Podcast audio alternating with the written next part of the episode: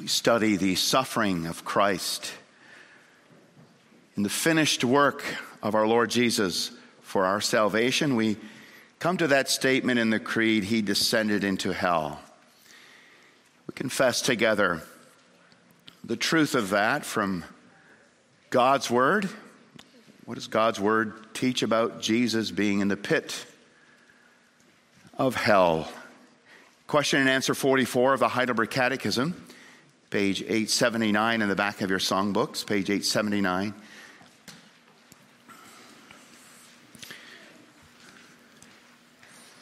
Jesus' experience of Sheol or descent into Sheol on the cross.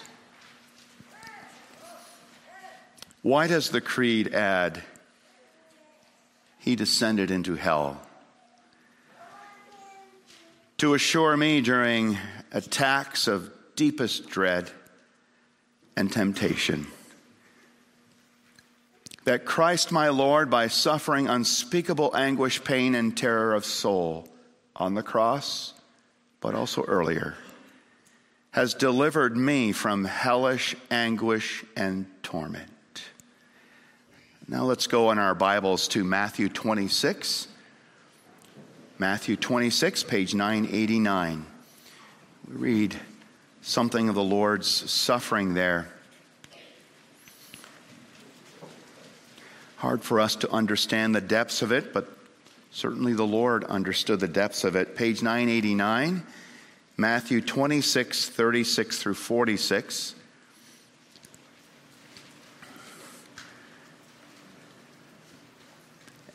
After the Last Supper, Jesus is heading out to the Garden of Gethsemane, and in a few moments or an hour or so, he'll be arrested and then tried and crucified. Then, verse 36 Jesus went with them, with his disciples, to a place called Gethsemane. And he said to his disciples, Sit here while I go over there and pray. And taking with him Peter and the two sons of Zebedee, it would be James and John, he began to be sorrowful and troubled. Then he said to them, my soul is very sorrowful, even to death. Remain here and watch with me. And going a little farther, he fell on his face and prayed, saying, My Father, if it is possible, let this cup pass from me. Nevertheless, not as I will, but as you will. And he came to the disciples and found them sleeping, and he said to Peter, So could you not watch with me one hour? Watch and pray that you may not enter into temptation. The spirit indeed is willing, but the flesh is weak. And again, for the second time, he went away and prayed, My Father, if this cannot pass unless I drink it, your will be done. And again he came and found them sleeping, for their eyes were heavy. So leaving them again, he went away and prayed for the third time, saying the same words again. Then he came to the disciples and said to them, Sleep and take your rest later on. See, the hour is at hand, and the Son of Man is betrayed into the hands of sinners. Rise, let us be going. See, my betrayer is at hand. This is God's word, and may He build our faith by it, strengthen us in our hope. Brothers and sisters in our Lord Jesus Christ, you may recall a couple of weeks ago I referenced the 1981 public broadcasting service documentary called The Christians, not done by Christians. And yet, this is what they acknowledge. Remember about the Christian faith. Christianity is the only major religion to have as its central focus the suffering and degradation of its God. How true. The only religion to have as its central focus the suffering and degradation of its God. And we continue to study the suffering and degradation of the Lord Jesus Christ. We've talked about that in his suffering, condemnation, crucifixion, and death. Now we really revisit all of that again under He descended into hell to understand what the meaning of all that was, what was really happening. And so as we look at the theme, He descended into hell We want to see, first of all, an old controversy about the meaning of this line in the Creed, an old controversy, and our good confession, and thirdly, our profound comfort, the profound comfort of this truth. Jesus descended into hell. First, then, an old controversy. Should we say this line in the Creed? He descended into hell. There are a few churches who reject it. But it's been part of the creed for about 1600 years now. It's been affirmed by the great majority of church leaders in the early church, the church of the Middle Ages, by the reformers, and by the church even to the present age. But the question is what does it mean and is it biblical? Is it biblical? Because if it's not, no matter how many churches confess this, we should not. And if it is biblical, we should recite it with confidence and gladness of what our Lord has done for us. He descended into hell. Now, it's confusing because of language differences. In the early church, it was Greek, he descended into Hades. And then when it got translated into Latin, it was he descended into the inferno. And then it got translated into English, he descended into hell. But all these words, Hades, the inferno, and hell, are really translations of an Old Testament word, Sheol. And this is where things get a little bit difficult because the word Sheol in the Old Testament, the Hebrew word, has more than one meaning. It's got a broad range of meanings. On the one hand, Sheol can mean the grave. Just that, the grave. But a second meaning is the state of death. Body and to- soul are torn apart in the intermediate state, and the body goes in the grave, and the soul goes either into a place of suffering in the intermediate state, if you were an unbeliever, or paradise, if you're a believer. Soul and body torn apart, state of death, Hades. Or Sheol can mean eternal punishment, the place of eternal punishment, the Gehenna, the lake of burning sulfur, the lake of fire, hellfire. And so the statement, he descended into hell, Hades, the inferno, is interpreted in all three ways. Some say it just means he entered the grave. Well, it doesn't really add a lot. He suffered, was crucified, died, buried, he entered the grave. Others understand it to mean the state of death, the realm of death, the intermediate state. He was crucified, dead, and buried and he descended into Hades, the realm of death, the state of separation after he died. Separation of soul from body. Well, and that would add more to the creed to say that. And that's the view that we have in the Westminster Larger Catechism. Let me read question and answer 50 of the Westminster Larger Catechism. How did Christ suffer humiliation after his death? Answer Christ suffered humiliation after his death by being buried and continuing in the state of the dead and under the power of death till the third day, which is expressed in these words, he descended into hell. So the state of death, the intermediate state, body and soul torn apart. But there's another meaning of Sheol, hell, the eternal punishment. And others understand the creed. He descended into hell to mean he descended into a state of real, literal hell, eternal punishment of body and soul. And so, even though we can take it in any one of these three senses and be faithful to Scripture, Sheol, I believe Sinclair Ferguson says it well when he says that this third sense, all three senses are true, is most meaningful because it adds clarity it adds really the meaning of he suffered, crucified, was crucified, died.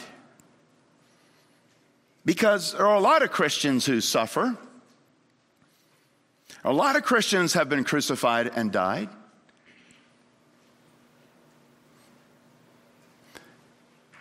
But to descend into a state of true and real and full hell in those is unique to Christ. That really adds the meaning and the tone and the texture to what we've said before. So he says, let's not drop this. It really adds something important, and we really lose something big if we let go of this. It means in all his suffering, he descended into a state of hell. Now we got to be careful here because some have misinterpreted that too. They say he descended into a state of hell after he died. So that when he died, his soul went to Gehenna, the lake of burning fire. And different views of what he did during those three days between his, his death and his resurrection. No. Because in the Bible, to descend to Sheol is not necessarily a physical place where you go. Often it's a state of darkness that the psalmist is in. Like, for example, Psalm 116, the pangs of Sheol laid hold on me. I suffered distress and anguish when I was brought low, when I descended. He saved me. Or Psalm 88, you have put me in the depths of the pit, in the regions dark and deep. Well, he's still alive, David is, referring to Christ. He's still alive. But he's in the depths of the pit, he's in the regions dark and deep. He descended into a very dark place. We still speak about anguish that way. He's in a very dark place. She's in a very dark place.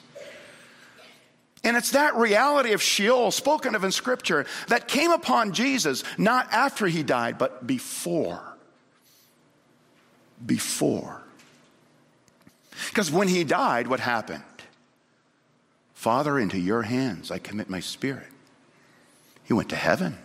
His body went in the ground. He went to heaven. Or he said to the thief on the cross, Today you'll be with me in paradise. No, this came, this Sheol these pangs of hell, the depths of the pit, the regions dark and deep came upon him on the cross. He descended into that dark place during all his suffering, but especially at its end on the cross. As one writer puts it, at the birth of the Son of God, there was a brightness at midnight. Think of the angels singing, the light shining. At the birth of the Son of God, there was brightness at midnight. At the death of the Son of God, there was darkness at noon. And he cried out, My God, my God, why have you forsaken me? So let's realize that the Sheol Jesus experienced is at all three levels. The grave, death, separation of body and soul, and pits dark and deep, the anguish of Sheol, the suffering under God's wrath while he was still alive, and all of that came upon him in his suffering and crucifixion and death. So let's say it with confidence. He descended into hell. And as with all things, we have to understand its proper meaning.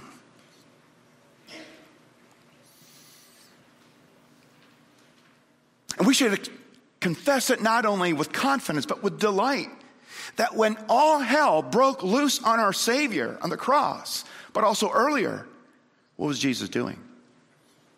He was taking our place.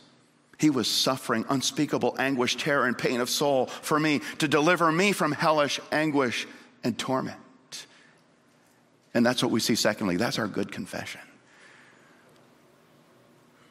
That's what he was doing when the pangs of Sheol came upon him. And he said, Oh, my soul, why are you grieving? And the enemies are saying, Where's your God? Because God was gone from him. God's face was turned away from him. He's crying out, My God, my God, why have you forsaken me? And you can see that hellish anguish already before he's on the cross and he's in the Garden of Gethsemane. Gethsemane, you know what that means? Oil press. Oil press. It's where they tread upon the olives to squeeze out the olive oil. Well, that's where God was squeezing the life out of his son by trampling on him in the oil press. The oil press of his wrath. It's a picture often used in both the Old and the New Testament about God's vengeance compared to an oil press or a wine press. For example, Isaiah 63, God says, I trod the peoples, now the nations, in my anger and trampled them in my wrath. Their lifeblood was spattered all over my garments and stained all my apparel. Then Lamentation says, God does that to his own people, Judah, too. The Lord has trodden, as in a winepress, the virgin daughter of Judah. He stomps on them, squishes the life out of them because of his wrath. But now the Lord Jesus enters the press of God's wrath to be squished, to be destroyed under the wrath of God. And that's the pain and weight and sorrow that's so heavy on Jesus in the garden. My soul is very sorrowful, even to death. Not just my body is an inc- incredible agony, my soul. Remain here and watch with me. I, I just can't be by myself right now. And then they don't. And that adds to his pain. And the pain that most grips him is not the pain of the body, but the pain and agony and terror of soul, we read. And then he goes a little further in the garden and he falls not on his knees, but on his face. And he prays. Hebrews says he prayed with loud cries and tears. It's loud in that garden. Sometimes we think that our Songs of Christ's suffering have to be sung in hushed But if you look at Psalm 22, if you look at Jesus' cries on the cross, if you look at Hebrews, he is yelling. He is in such deep agony of terror. He is yelling. And if sometimes that's how you handle your agony and distress, you're not alone people might look in horror and say, How could it's okay? It's okay. With loud cries and tears, My Father, if it's possible, let this cup pass from me. Nevertheless, not as I will, but as you will. What's the cup that so terrifies him? It's squeezing the life out of his soul. So much we read in the book of Luke that his sweat became like great drops of blood falling to the ground. There's a name to that condition that in times of extreme fright and anguish, that's what your sweat becomes like. What is it that tortures his mind and soul so that it's nearly killing him already at that point before he's on the cross? It's the cup. Let this cup pass from me if it's your will. It's the cup. Well, what's in the cup? It's a cup of suffering, but what's the suffering about? He's suffering under the wrath of God. It's a cup filled with the suffering of God's wrath. In rejection, listen to three verses from the Bible that speak of the cup that way. Psalm 75, verse 8. In the hand of the Lord there is a cup with foaming wine, well mixed, and he pours out from it and all the wicked of the earth shall drain it down to the dregs. Remember that word dregs. It's coming up again. Isaiah 51, verse 17. Wake yourself, wake yourself. Stand up, O Jerusalem, you who have drunk from the hand of the Lord the cup of his wrath, who have drunk to the dregs the bowl, the cup of staggering. the dregs. When I'm in the Ukraine, they drink their coffee a little differently than I'm used to. You put the perk grains in the bottom, and then you pour in the boiling water, and it all stirs to the top, and you let it settle slowly to the bottom, and then you drink your coffee, but make sure there's about this much left, otherwise, you'll be drinking the dregs, the little pieces of grain, and normally people don't like that stuff. But Jesus has to drink it to the bottom. He has to drink out all the way, including the grains laying the bottom, the cup of God's wrath. In Revelation 14, verse 10, the wicked will drink the wine of God's wrath, poured full strength into the cup of his anger, and he will be tormented with fire and sulfur in the presence of the holy angels and in the presence of the Lamb. That's the cup. The Son is staggering under the cup, the terrible cup of God's rejection and wrath. And he's calling him to drink all of it. Because Jesus has become sin. And as sin, he's become the object of God's eternal wrath. And the weight of his wrath is pressing down on the Son of God like the olive press, is squeezing the life out of olives in Gethsemane. Michael Horton puts it this way The reason Jesus shuddered at the cross or at the thought of crucifixion had less to do with the physical torture involved and cannot imagine that physical torture, and more to do with the torture of his soul. Here, the fear of becoming everything he hated.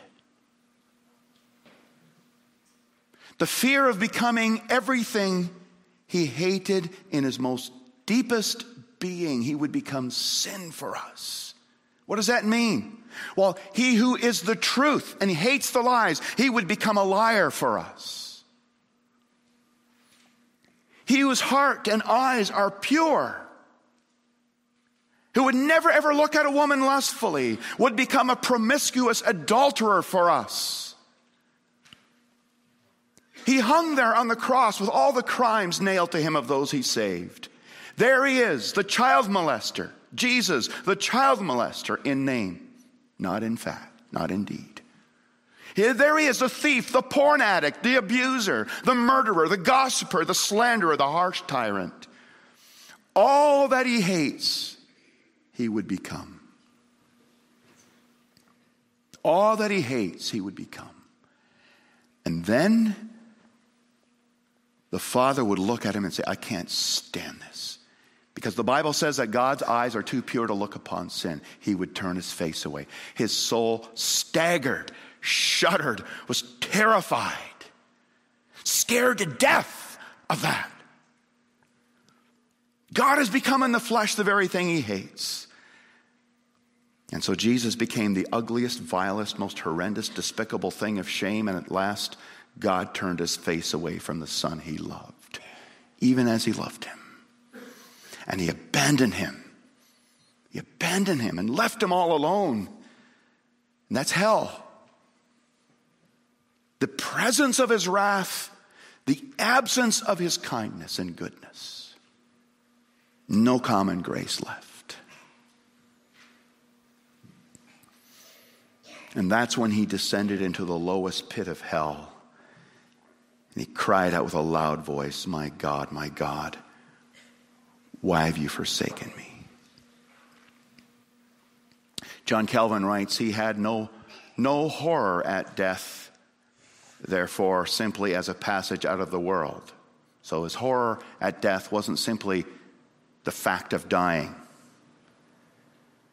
But he was horrified because he had before his eyes the dreadful tribunal of God and the judge himself armed with inconceivable vengeance and because of our sins, the load of which was laid upon him pressed him down with their enormous weight. There's no reason to wonder, therefore, if the dreadful abyss of destruction tormented him grievously with fear and anguish. And there he drank the cup of suffering, of rejection, of wrath to its last drop. Sinclair Ferguson writes The cross is the one place on this earth in history where the 23rd Psalm ceased to work. Though I walk through the valley of the shadow of death, I will fear no evil, for you're with me. God refused to be with his son. It's the one place on this earth in history where the 23rd Psalm ceased to work. The cross is the one place on earth in history where the Aaronic blessing ceased to work. The Lord turn his face toward you and give you peace. No. The Lord turn his face against you, even though you're the righteous one. The Lord turn his face against you and give you wrath. And so the Lord Jesus walked into this territory where the 23rd Psalm didn't function and where the Aaronic blessing didn't function. And why? It ceased to work for him so that it might always work for us. Brothers and sisters, please remember that. It ceased to work for him so that it might always work for us. By faith in the Lord Jesus Christ, you may know that when you walk through the valley of the shadow of death, You have nothing to be afraid of. Oh, we fear, but we can give that all to Him because His rod beats away, protects us from the enemies. His staff that leads us and guides us will be with us. It will comfort me. And He'll set a table before me in the presence of my enemies. And He'll anoint my head with oil. My cup runs over. My life is full because he drank the cup empty. My cup is full of blessing. And the Aaronic blessing will always work for you. The Lord turn his face toward you and give you peace. And yes, we do struggle with sin, lusts, impatience, discontentment, we want to be gentle, and then suddenly we're harsh.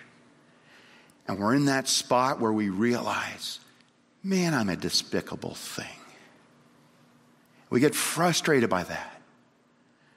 But we know because He stood in that spot for us, it's gone. And that's what we see thirdly. That's the profound comfort that we have in the descent of our Savior into hell in times of crisis and confusion. Our lives can feel so God forsaken. And we can walk into that territory of darkness where we feel all alone and God would no, not want to look on me. Or God, for some reason, has turned his back on me. But at the cross, Jesus assures me the 23rd Psalm always works for me, and the Aaronic blessing always works for me, and his presence is always with me. And I am safe and sound, and God is with me, and He will never leave me nor forsake me. Brothers and sisters, do you believe that He descended into hell and He was forsaken for you? That He became the thing that He hates in you. The thing that you hate in you, He became that. And so he took the eternal torments from you. He took the wrath from you, the hatred from you, the abandonment from you. It's gone. And that terror of soul is gone. And he redeemed your sorrows. You know, some in the early church were afraid to affirm the full humanity of Christ. That was the error of Docetism. That's too gross a thing for God to take on flesh and have sorrows and agony and weep and cry and fear and be tormented. Those things aren't worthy of, of God. You know, in the midst of that era of Docetism, the church father Ambrose, the one under whose ministry St. Augustine was converted, the church father Ambrose said, I don't need to make any excuses for Jesus' sorrows. In fact, there's no instance, he says, where I admire Jesus' kindness and majesty more than when he took on my feelings of grief and sorrow and anguish upon himself and made them his own. He had no cause for grief for himself, but he grieved for me. And he laid aside the delights of the eternal Godhead and experienced the affliction of my weakness. I boldly call it sorrow, what Jesus went through. I boldly call it sorrow because I preach the cross. He took upon him not the appearance, but the reality of my flesh and suffering. And rather than shut out my sorrow and pain, he experienced grief that he might overcome my sorrow.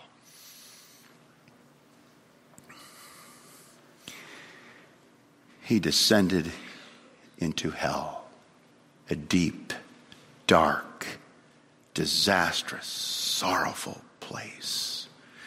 And he didn't stoically keep a straight face and rise above it all and say, Can't hurt me. Didn't do that. He cried, he shouted, he prayed, he pleaded, and there was no answer from heaven. Listen, again, Psalm 22, we read the first verse, but I want to keep reading.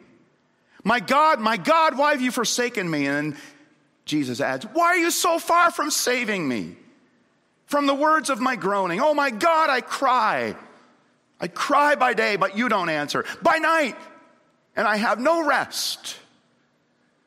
And later on, the psalm says, Jesus emotionally fell apart. He became unraveled. He was crushed crumbled on the severity of God's wrath. His soul became unraveled and melted into a puddle of shame filled agony. Listen to Psalm 22 again. I am poured out like water. All my bones are out of joint. My heart is like wax. It's melted within my breast. My strength is dried up like a potsherd. My tongue sticks to the, my jaws. You lay me in the dust of death. And he did this for his people. No matter how much sorrow you have, beloved. It's not the sorrow Jesus had, hell's sorrow. No, he took that from you. And now the sorrow believers have is the groaning of waiting for the day of redemption to come, to reach the finish line. That's the new sorrow, the redeemed sorrow. And it's sorrow that God hears and answers, as Peter says. It's suffering for your Savior so you may enter his glory. You're never alone. You're never out of God's reach like Jesus was on the cross. Never. No matter how life feels right now, you need to know, and you see it by Jesus suffering, being crucified, dying as somebody who has descended into hell. No matter how life feels, He will never, ever leave you nor forsake you. You're never alone. Your sufferings aren't hell, they're your pathway to glory. It's like He's transformed your death. It's still an ending, but He's transformed your death. So the punishment is out of it. Now it's a doorway to heaven. Same with our sorrows and our anguish and our feeling of being forsaken. There's no hell in it at all. It's gone. It was put on Jesus. He drank it to the last dregs, the bitter dregs. Closing quote somebody writes Is there really a hell? If you truly study the cross of Jesus Christ, you will know the answer. But that is not all. If you look in faith, you will also know that Jesus will never let you experience that horror of hell. Amen. Let's pray. Our Father, we are hell deserving sinners. And apart from Christ, that's, that's where we'll spend eternity. But what great love that you should make him our flesh and blood to enter that deep region of darkness and despair and disaster and destruction, body and soul for us. So that what opens up before us in all of life's troubles and sorrows and joys is heaven itself. Whatever's on that road, that's where the road is going. Give us faith then to rest in our Savior's sorrows, sufferings, and hellish anguish and terror of soul. We rest in you, Lord Jesus. We trust you to redeem us from the depths of hell. Amen.